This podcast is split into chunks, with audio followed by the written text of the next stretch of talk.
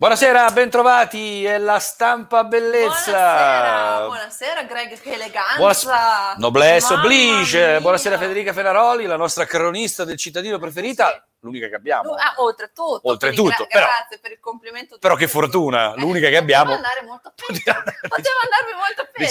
Poteva andare decisamente molto peggio. Assolutamente. Fede, buonasera. Buonasera. Allora, intanto due aggiornamenti al volo. Rapidi. Ma che non sono neanche sulla carta. Regione Lombardia chiede al governo l'apertura dei ristoranti fino alle 22. Una lettera formale di ragione appunto per bar, ristoranti e attività di ristorazione assimilabili, quindi c'è la volontà, visto che da quando c'è zona gialla appunto sono riaperti, ecco, si può di nuovo pranzare nei ristoranti, perché a questo punto non allungare anche in fascia serale. Perché? La Regione Lombardia chiede, il governo dice fa ancora, che palle. Esatto, intanto appunto nei giorni scorsi c'è stata un'altra protesta dei ristoratori che hanno di nuovo bloccato un po' la Valassina in corteo fino ad arrivare appunto al Pirellone per cercare di far valere di nuovo. Ragazzi, io vi voglio bene, però avvisatemi. Quando andate in giù succede, e quando andate in su. Quando succede, esatto. Comunque il fatto che siamo in zona gialla è straniante, perché prima ho visto una mia collega e siamo andate a bere al volo un caffè ed eravamo lì, diciamo, ma adesso ci possiamo sedere. Non ci possiamo sedere. Come funziona? Io ho mangiato un panino ieri, è stato entusiasmante. Sì, è vero? Sì, è una cosa nuova, brividi. Devo dire che ho avuto la pelle d'oca per una piadina al cotto. È vero, anch'io però il caffè seduta e togliendo un attimo la maschera in tempo libero, ho detto, oh mio Dio, forse qualcosa si muove, Speriamo non troppo, che non si muova troppo. Non si muova troppo di nuovo, perché che se ne accorgono. E poi succede un altro casino. Però insomma questo. E poi un'altra notizia appunto che è arrivata proprio pochi minuti fa da parte dell'ufficio stampa dell'amministrazione comunale, un'altra diciamo spinta ecco verso la riapertura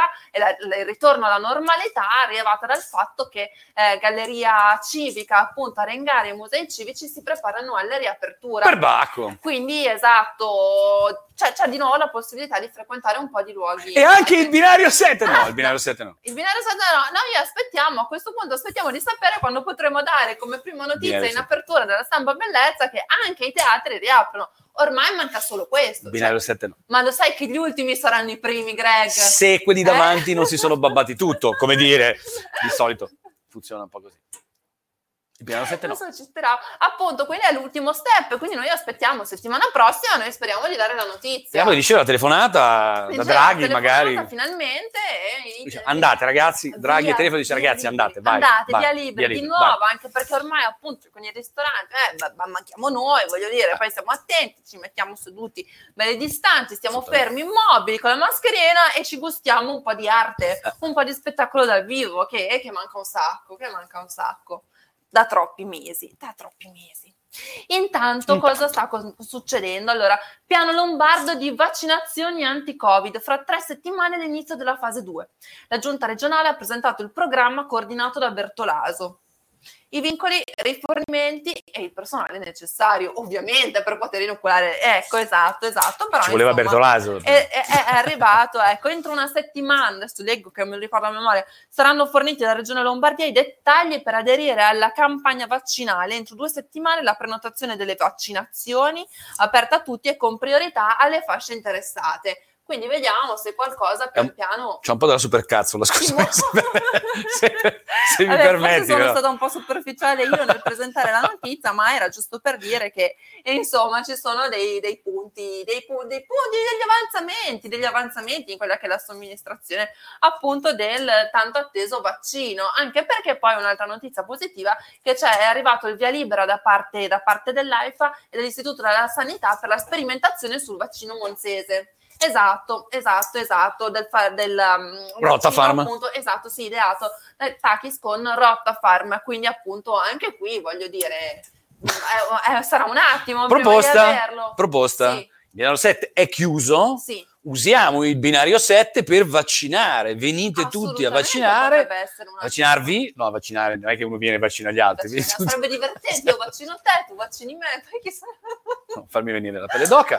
Venite a vaccinarvi al binario 7, intanto che siete qua, noi vi, come dire, lo direi in alto brianzolo, vi inzubiamo in qualche modo. vi diamo un libretto con la stagione. Esatto, così vi ricordiamo quello che era stato definito, no? All'inizio. Fatto la donazione, bevete un caffè, vedete la fede. Insomma. Esatto, cioè ci sono un sacco di vantaggi se Binario 7 dovesse essere scelta come uno dei luoghi. Infatti il Comune ovviamente sta ragionando anche dove posizionare, come era stata per la campagna anti-influenzale, sì. Quindi è l'ordine dei medici di base, insomma anche qui è ovviamente stradisponibile, però insomma si augura che non finiscano le cose come sono successe per la campagna per il vaccino anti-influenzale, quindi insomma sai che c'è stato tutto quel casino, eccetera, i vaccini non sono arrivati, eccetera, quindi vediamo se effettivamente le cose questa volta potrebbero, visto che siamo in fase gialla, in zona gialla, vediamo con un po' di ottimismo, pronto a smentirmi ovviamente, ma con un po' di ottimismo stiamo a vedere quello che succederà. Intanto però tra le conseguenze negative di tutto questo periodo, ecco, c'è stato un approfondimento questa settimana sul giornale, disturbi alimentari in crescita e troppi tentativi di suicidio, l'effetto Covid-19 sui ragazzi,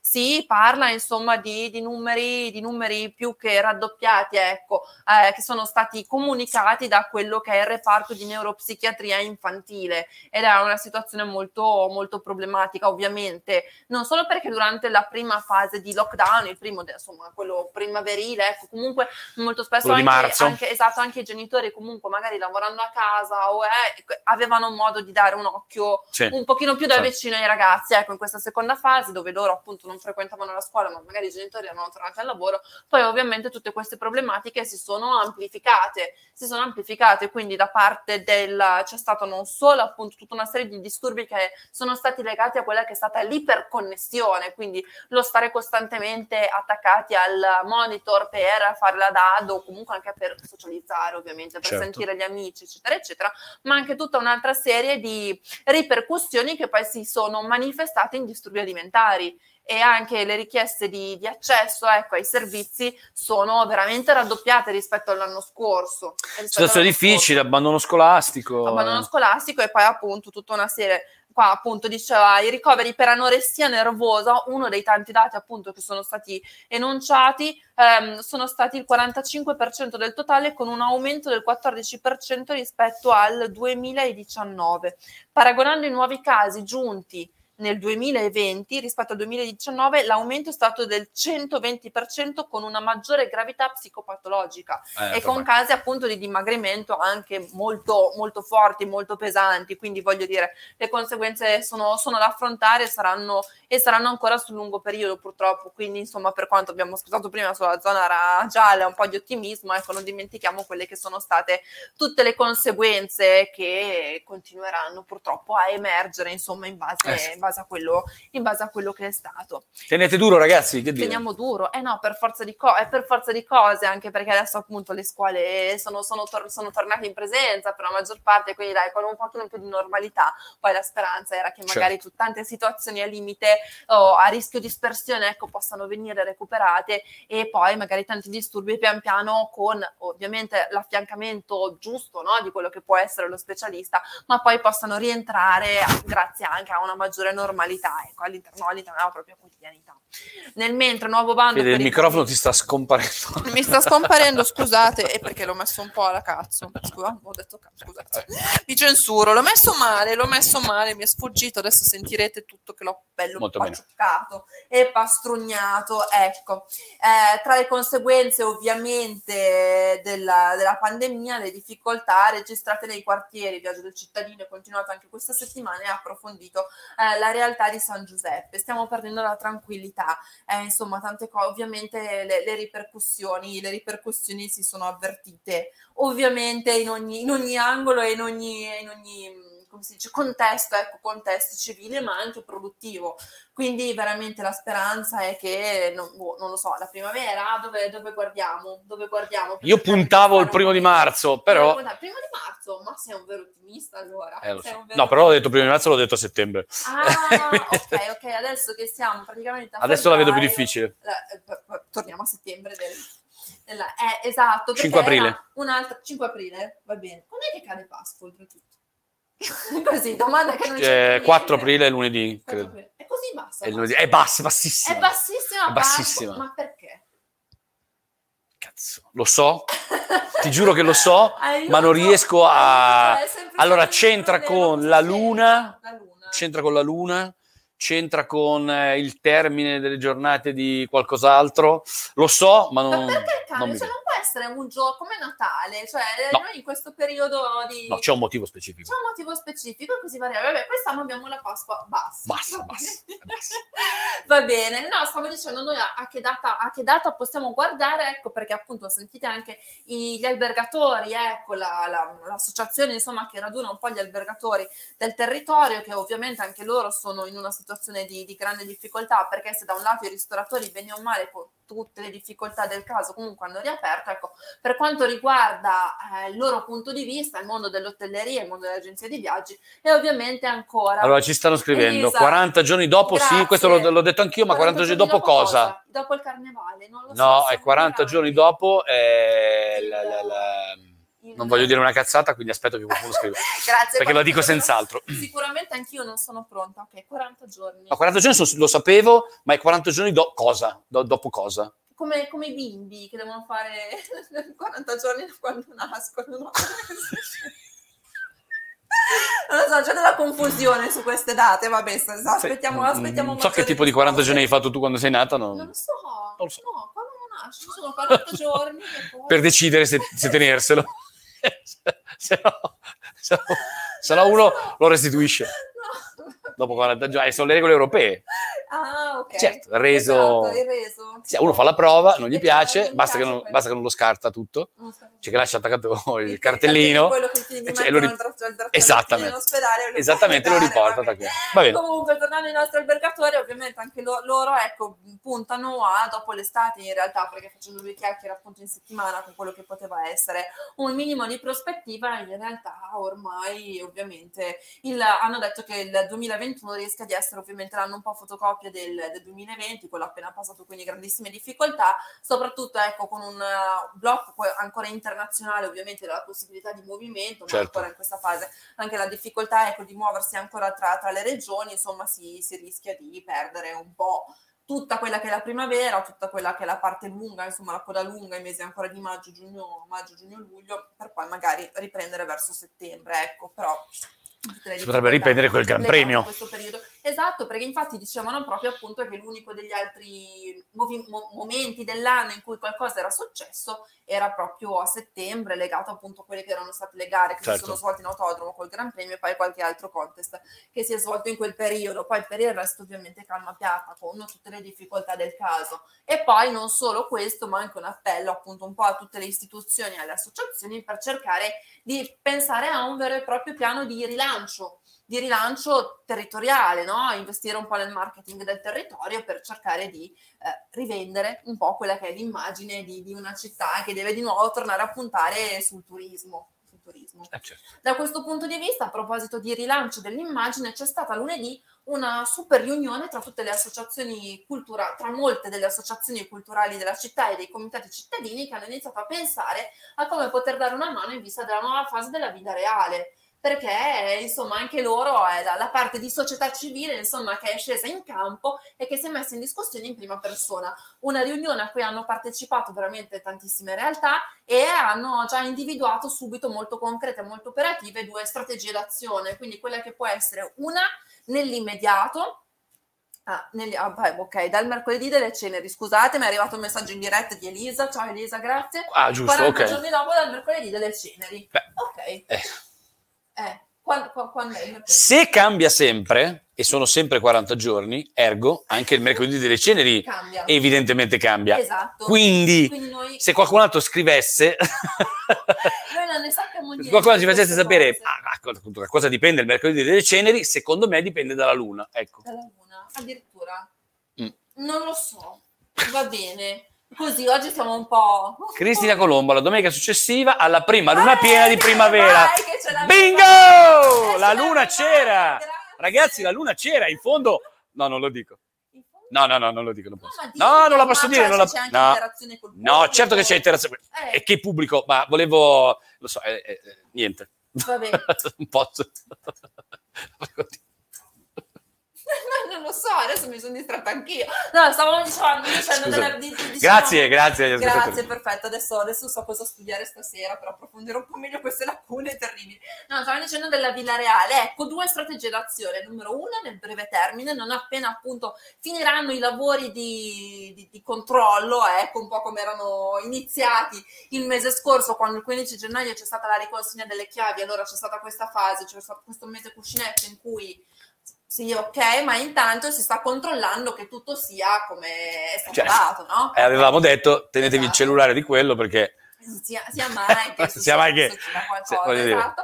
Quindi dopo, quando partirà appunto alla metà di febbraio, verso il 19-20 febbraio, questa nuova fase in cui veramente poi si potrà pensare, ecco, a quelli che saranno gli step prossimi e futuri, ecco cosa fare. Quindi le associazioni culturali si sono subito messe a disposizione anche per realizzare ognuna secondo quelle che sono le proprie competenze, no? E le proprie capacità, certo, anche tutta una serie di iniziative che si possono svolgere, quindi chi più improntato sulle visite dal punto di vista più turistico, chi appunto dei concerti di musica, insomma tutta una serie di iniziative che possono accompagnare, ecco, il trimestre successivo a quella che poi è questa nuova fase fino più o meno all'estate. Quindi questo era un piano d'azione, e il secondo piano d'azione poi la volontà di interfacciarsi bene con quello che sarà il nuovo comitato tecnico-scientifico che andrà a presiedere ovviamente la nuova gestione dell'ente. Quindi anche lì, cioè, cercare di strutturare una sorta di documento che possa finalmente aiutare la Villa Reale a connotarsi di un'identità ben definita all'interno del territorio,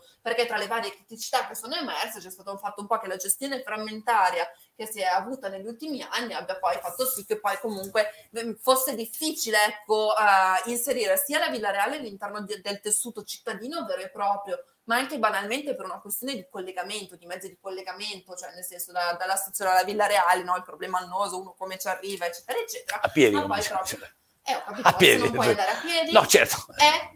Non è così scontato. Però fate due passi, vedete Arengario, il Re di Sasso, però magari, insomma, c'è un sacco di cose da vedere, voglio dire. Sì, però magari pensare a una sorta di collegamento diretto e poi pensare a una sorta di struttura identitaria, insomma, per la Villa Reale. Vabbè, comunque noi non ci hanno telefonato, io ve lo dico. Non ci hanno telefonato? Non ci hanno. Perché allora la prossima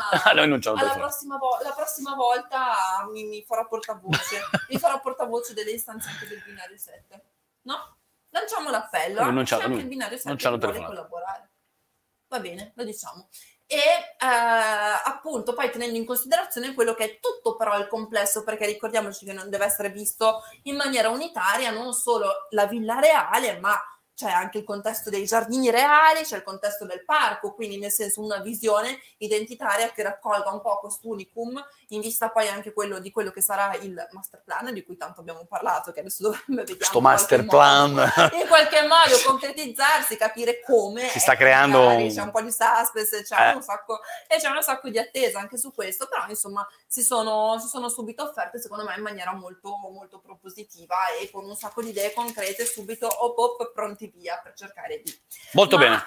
Le sollecitazioni da parte appunto della città in queste settimane non sono arrivate solo dalle associazioni culturali, anche da San Rocco, dove il quartiere, abbiamo già parlato tanto nelle scorse settimane, la consulta di quartiere in particolare sta cercando di capire come fare per mettersi in rete e strutturare tutta una serie di iniziative mirate appunto alla prevenzione della dipendenza. Ne abbiamo parlato tanto dopo i fatti di Via Fiume, no? L'omicidio di fine novembre. Da lì poi si è innescato tutto un vero e proprio processo virtuoso, mi verrebbe da dire, tra le varie realtà che costituiscono la consulta e la scuola, e la volontà anche di collaborare con la consulta del Centro San Gerardo, che più o meno sulle tematiche della dipendenza anche lei stava portando avanti delle riflessioni da qualche mese. Quindi è molto bella questa spinta che c'è da parte delle persone del territorio a prendersi cura dei propri ragazzi, e quindi anche questa c'è stata appunto un'altra riunione in cui la scuola si è messa appunto a disposizione, anzi ha aperto proprio le porte a tutte le altre agenzie del territorio per cercare di dare una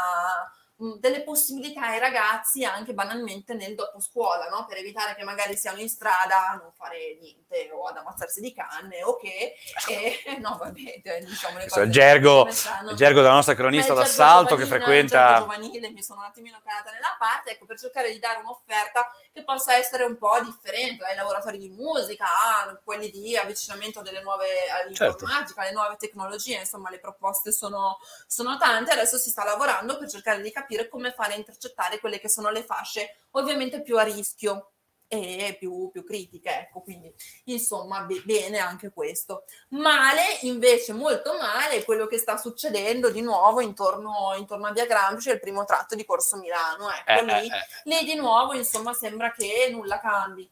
Noi avevamo parlato settimana scorsa, ecco, del problema dei giardini di Via Gramsci.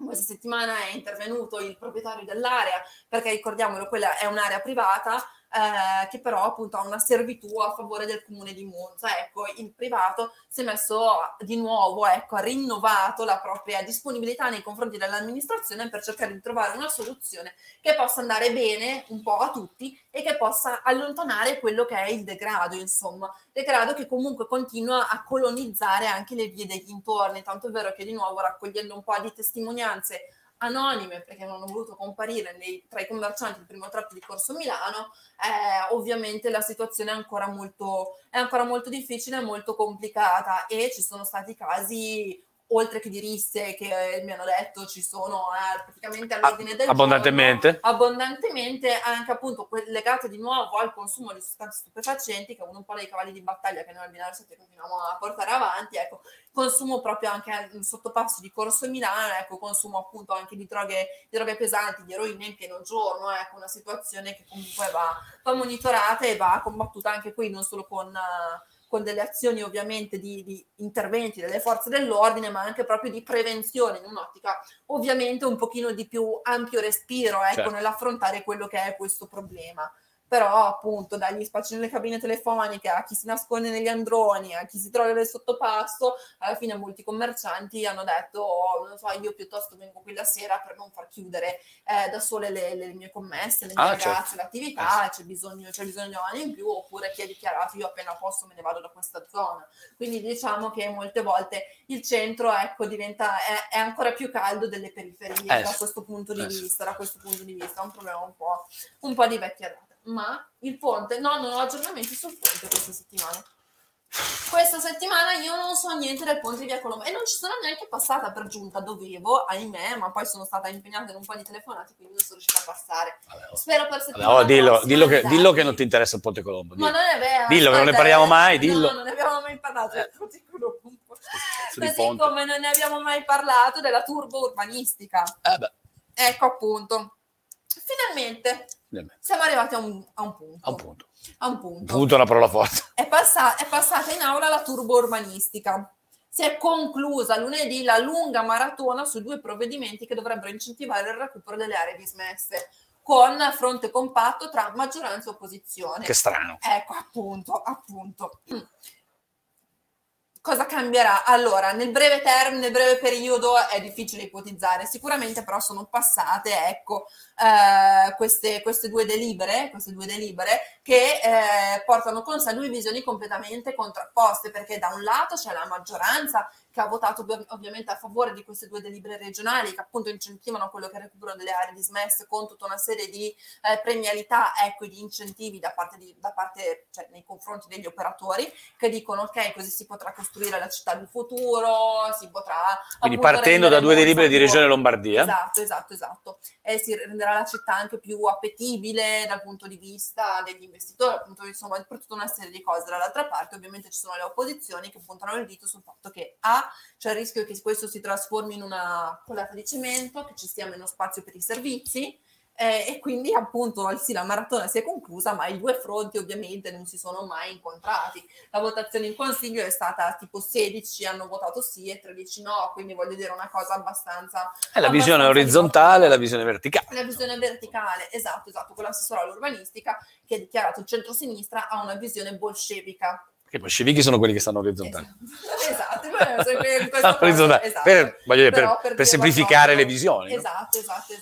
Quindi insomma vedremo cosa succederà, perché adesso ovviamente ci sono i titolari, insomma, delle aree, i proprietari delle aree che dovranno presentare, no, entro i progetti, presumo. Progetti, eccetera, eccetera. Quindi vediamo poi quello che sarà. Però insomma era anche carino, poi sono stati riportati, ecco, tutta una serie di virgolettati che fanno ben vedere come poi i fronti opposti non... Beh, ma che sui social la battaglia è stata accesa. La 169 da parte del Partito Democratico, la 169 una mannaia che scende sulla vita dei monzesi, non abbiamo intenzione di mascherare questa porcheria dietro all'interesse pubblico.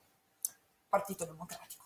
Forza Italia, occasione unica per recuperare e rinnovare buona parte del tessuto urbano senza consumare suolo. Stiamo andando nella direzione di un futuro migliore per la città. 5 Stelle, è un provvedimento predisposto per chi vorrà costruire i grattacieli. Non dice nulla sulle modalità per migliorare la viabilità, i servizi e le infrastrutture. Notate quante politiche di correct, Fede, che esatto. Cita le frasi nello stesso tempo. Esatto. Cioè, bah, ci ha messo 4 secondi, anche se è lunga così, lei l'ha detto più veloce.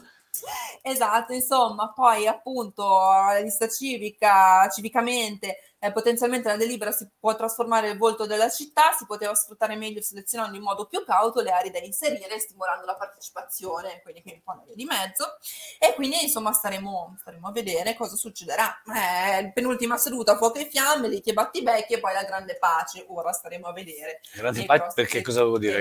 Perché c'era stato... Cioè, devono andare a casa la sera, nel senso, non è che posso... Dopo 3 settimane... Esatto, che possono sguainare le sciabole. Sull'urbanistica, ecco, esatto. Intanto però un pezzo di città si prepara comunque a cambiare, è la zona dell'ex Philips.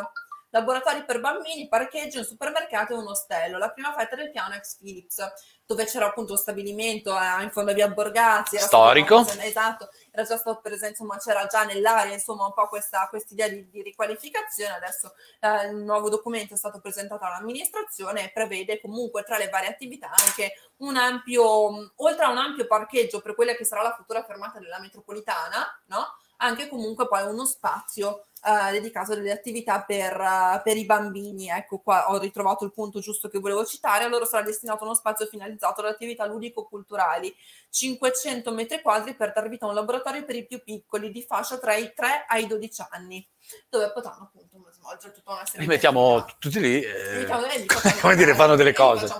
Fanno delle cose. A proposito di metropolitana, ecco, grandi opere. Allora, c'è stato il comitato a Cacciamonza che nei giorni scorsi aveva un po' sollecitato una risposta da parte dell'amministrazione su quella che era la stasi, ecco, nell'avanzamento del progetto per portare la Lilla, quindi la M5, in città. Quindi il sindaco ha risposto dicendo che sì, ci sono stati un po' di ritardi ovviamente dovuti anche alla pandemia, ma che non si erano fermati i lavori. C'è stato un po' da ritoccare soprattutto il progetto in corrispondenza di alcune 2 stazioni, quella a Parco e quella nei pressi del polo istituzionale di via Grigna, ecco. Insomma, una serie di problematiche, senza dimenticare le difficoltà legate alla pandemia, eccetera, eccetera. Però entro la fine dell'anno dovrebbe essere presentato il progetto definitivo e poi dopo, quindi entro la fine del 21, e poi un altro anno per il bando di gara.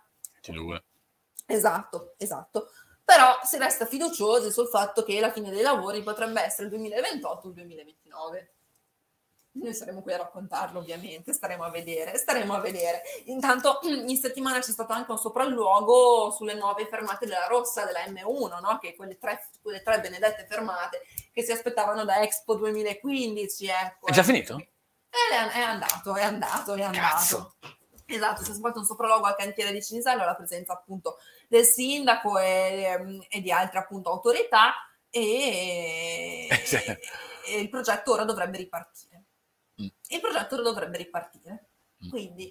Quindi vediamo cosa succederà a Bettola. Ecco, se finalmente arriverà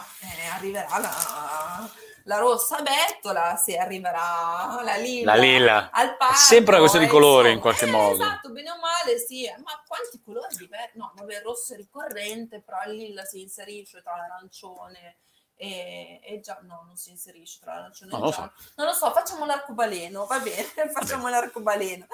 Intanto c'è sta due color, altre due questioni dai quartieri, poi io non so quanti minuti siamo perché stiamo strabordando. 30 minuti! Ecco, va bene. Allora, c'è stata una riunione infuocata alla Consulta di Libertà settimana scorsa che ha riguardato quello che era il sottopasso ferroviario di Monza Est, perché insomma il progetto che è stato presentato era differente da quello che la Consulta e i residenti del quartiere si aspettavano e che avevano visto negli ultimi progetti condivisi, insomma, dove si pensava ci fosse maggiore spazio, maggiore possibilità di accesso per le persone con disabilità, per le carrozzine, banalmente le mamme in carrozzina, per i bimbi con le bici, eccetera, eccetera. Si pensava che appunto il sottopasso avesse una serie di rampe, ecco, che potessero facilitare l'accesso anche a queste fasce della popolazione. In realtà no, cioè l'ascensore, ci sarà il sottopasso con le scale normali e poi una canalina per far scorrere le due ruote, le biciclette, ecco, esatto, cosa che tipo, insomma, non si aspettavano, esatto, la stazione, esatto, cosa che invece non si aspettavano e i residenti del quartiere appunto avevano già messo in chiaro già da qualche tempo, ecco. Adesso secondo me questa è una cosa che è emersa lunedì, ci saranno sicuramente delle repliche, delle controrepliche nel corso dei prossimi giorni. Comunque da parte del quartiere c'è stato così un po' di agitazione, c'è baruffa nell'aria, esatto, un po' di agitazione, esatto. Intanto però l'amministrazione al lavoro per trovare un nuovo posto per lo skate park. Perché? Perché vaga da un po' di anni, esatto. Quindi adesso l'ultimo in Viale Elvezia è stato smantellato, i ragazzi che appunto facevano parte, sì, non neanche i ragazzi che hanno usato quello skate park ormai hanno figli, nipoti, quelli che adesso sono divorziati, insomma, si sono ritrovati senza avere un luogo dove poter fare pratica, ecco, dove skateare banalmente. E quindi hanno chiesto, vabbè, poi sono andati un po' in Piazza Trento, però ovviamente essendo in Piazza Trento sotto le finestre del comune era un po' casino, ecco, esatto, si poteva fare. Quindi insomma si sono rivolti anche direttamente all'amministrazione e l'amministrazione ha accolto con favore, con piacere quello che è l'interessamento dei ragazzi. Adesso si tratta di trovare un luogo dove mettere questo schema, dove potranno col girello fare queste evoluzioni con la comoda, dai, non lo faranno tra così tanto tempo, assolutamente, anche perché poi ricordiamo che ci sono, vabbè, a parte l'esempio di Milano che ha un sacco di posti dove fare skate, ma anche molte città d'Europa, appunto, raccontavano i ragazzi che hanno ideato queste soluzioni dove cioè sono anche delle opere d'arte, no? I luoghi dove fare skate, certo, che possono essere fruiti non solo dai ragazzi che fanno skate, ma anche banalmente come panchina per sedersi un attimo, e nel mentre poi sono anche belle da vedere. Quindi voglio dire, potrebbe essere, non lo so, un'apertura un pochino più europea quella che potremmo costruire da questo punto di vista. Vengono anche qui davanti con lo skate e ogni tanto, esatto, e ogni tanto parte lo skate, mi spaccano un vetrino, ma per quello, ma noi gli vogliamo bene lo stesso, naturalmente. Esatto. Poi boom di iscrizioni al classico. Niente, io voglio chiudere questa puntata con questa nota positiva. Questa è una bugia bella e buona, no, che tu tiri fuori per foraggiare le tue idee politiche. Non è vero. Chiuse le iscrizioni in quasi tutti gli istituti superiori, lo Zucchi registra più di 200 nuovi alunni e l'esame barrier fa botto oltre altri 420 studenti. Madonna. Hai visto? Perfetto. Sì. Questa cosa erano tutti latinisti. Tutti latini, bello, guarda che bella nuova generazione, pensa, che sta per arrivare. Non sarà più un cazzo di nessuno che metta a posto un rubinetto, esatto, ma parleranno tutti in latino e greco antico. Lo sai che è uno dei miei sogni? Io sono molto triste per non aver fatto, no, vabbè, allora, non aver avuto la possibilità di studiare ancora il greco, perché ho fatto lo scientifico, quindi so il latino, me lo ricordo ancora perfettamente, però il mio sogno della pensione è riuscire ad arrivare a studiare il greco, diciamo quando riuscirò ad andare in pensione, ecco, non prima. Cosa che accadrà fra molti anni, ma io spero di avere ancora la mente lucida in grado di apprendere il greco, perché è una parte fondamentale della mia istruzione che manca. No, vabbè, condivido, insomma. Cioè, ecco, il mio buon proposito per la pensione, imparare finalmente. Penso che io vorrei fare le parole crociate, cioè, voglio dire, penso a volte vabbè, come le prospettive, gli obiettivi sono diversi. La migliore è la mia maestra delle elementari adorata, che l'ultima volta che ho incontrato mi ha detto che stava studiando il sanscrito. Ha detto, ma allora adesso sei in pensione, cosa stai facendo? Studio sanscrito. Io lì davanti così non ho potuto dire, come darle torto. Non ho potuto che chinare il capo e dire quasi, grazie per i tuoi insegnamenti, prenderò un po' resistente. Quasi tutte le maestre in pensione studiano sanscrito. È stata una risposta bellissima di quelle che dice ma io come rispondo? O giocano a burraco, sono queste due scelte, il sanscrito e il burraco. Quindi ecco il mio buon proposito è il greco. Guardo al volo sul sito se intanto ci sono arrivati degli aggiornamenti in diretta che non ci sono sulla carta, vediamo se è successo ancora qualcosa nell'ultimo. Qualcuno ha telefonato. Sciopero dei trasporti, che lunedì 8, martedì 9 febbraio, a rischio treni, bus e metropolitane. Molto bene. Coronavirus, i dati del 5 febbraio, più 140 positivi a Monza in Brianza, quindi insomma i numeri sono ancora altini. Io sono molto fiero del vaccino monzese. Esatto, no, questo sì. Me la meno di brutto, cioè telefono agli amici che abitano lontano e dico abbiamo un vaccino. Noi abbiamo il laboratorio, abbiamo un vaccino, non mi fate fare figuracce che mica che non funziona, cose strane, che uno gli viene la corona ferrea, mi raccomando. Va bene Fede. Sul braccio, poi quando ti fanno il vaccino ti viene il signore con la ferrea. Esatto. Bene, niente, noi aspettiamo il momento in cui potremo dire, ok Greg, adesso tocca a te, quali sono gli spettacoli del weekend? Che Binario 7 è ancora chiuso. Binario 7 è ancora chiuso, se non ve ne fosse accorto. Possiamo mangiare la piadina con il cotto, ma non possiamo vedere uno spettacolo di teatro. Queste cose noi non le capiamo, però arriva. Poi meteo nel weekend dovrebbe essere brutto. Che bello. Saranno mesi che non lo dici, devi proprio dirlo mentre piove. Va bene, dovrebbe essere bruttino. Va bene signore, è stato un piacere come al solito stare con voi, grazie Fede e grazie anche per chi ci ha aiutato a capire come si calcola la Pasqua, sarà stata una qualche suora laica che in qualche modo banalmente chi non è un miscredente come noi, una delle brutte persone come noi, esatto. In realtà io sono anche molto ferrato sulla religione, ma mi sfuggì, però vedi, te l'avevo detto, la luna te l'avevo detta, i giorni te li avevo detti, mi mancava la connessione con il fatto che fosse la prima luna piena di primavera. Bello, però adesso arriva la primavera. Hai sentito che l'aria è cambiata? No. Allora sì, no, perché io vi do la brutta notizia che piove, cioè il tempo è brutto nel weekend, ma vi do la bella notizia proprio così, ma sai, com'è che si dice quando uno fa gli esperimenti su se stesso? Non lo so proprio... Non mi viene la parola, che fastidio! Vabbè, comunque, nel senso, l'aria sta cambiando, l'ho sentito, perché andando in motorino al mattino presto, no? Al lavoro, io sono arrivata a lavoro e le mani riuscivo ancora a muoverle. Certo. Quindi questo è chiaro. Perché di solito invece volevano... Poi sanno tutti che Fede è un po'... Esatto. Cioè, un po'. I guanti? No. Sei un po' un braccino corto. Sì, esatto. Si dice non ho dei guanti che proteggono bene dal caldo. Quindi, si dice molto bella, ma un po'. Quindi tendenzialmente arrivavo con le mani che cadevano. Ecco, no, non è più successo da un paio di giorni a questa parte. Quindi vuol dire proprio che insomma i giorni della merda ci siamo lasciati alle spalle e l'aria effettivamente sta cambiando. Quindi per una notizia negativa ne do anche una positiva. I giorni della merla sono 40 giorni dopo il mercoledì delle ceneri, che viene prima della prima luna piena di primavera. Questo rito druido che ci hanno raccontato questa sera. Grazie a tutti, è stato un piacere, arrivederci, grazie Fede, ciao.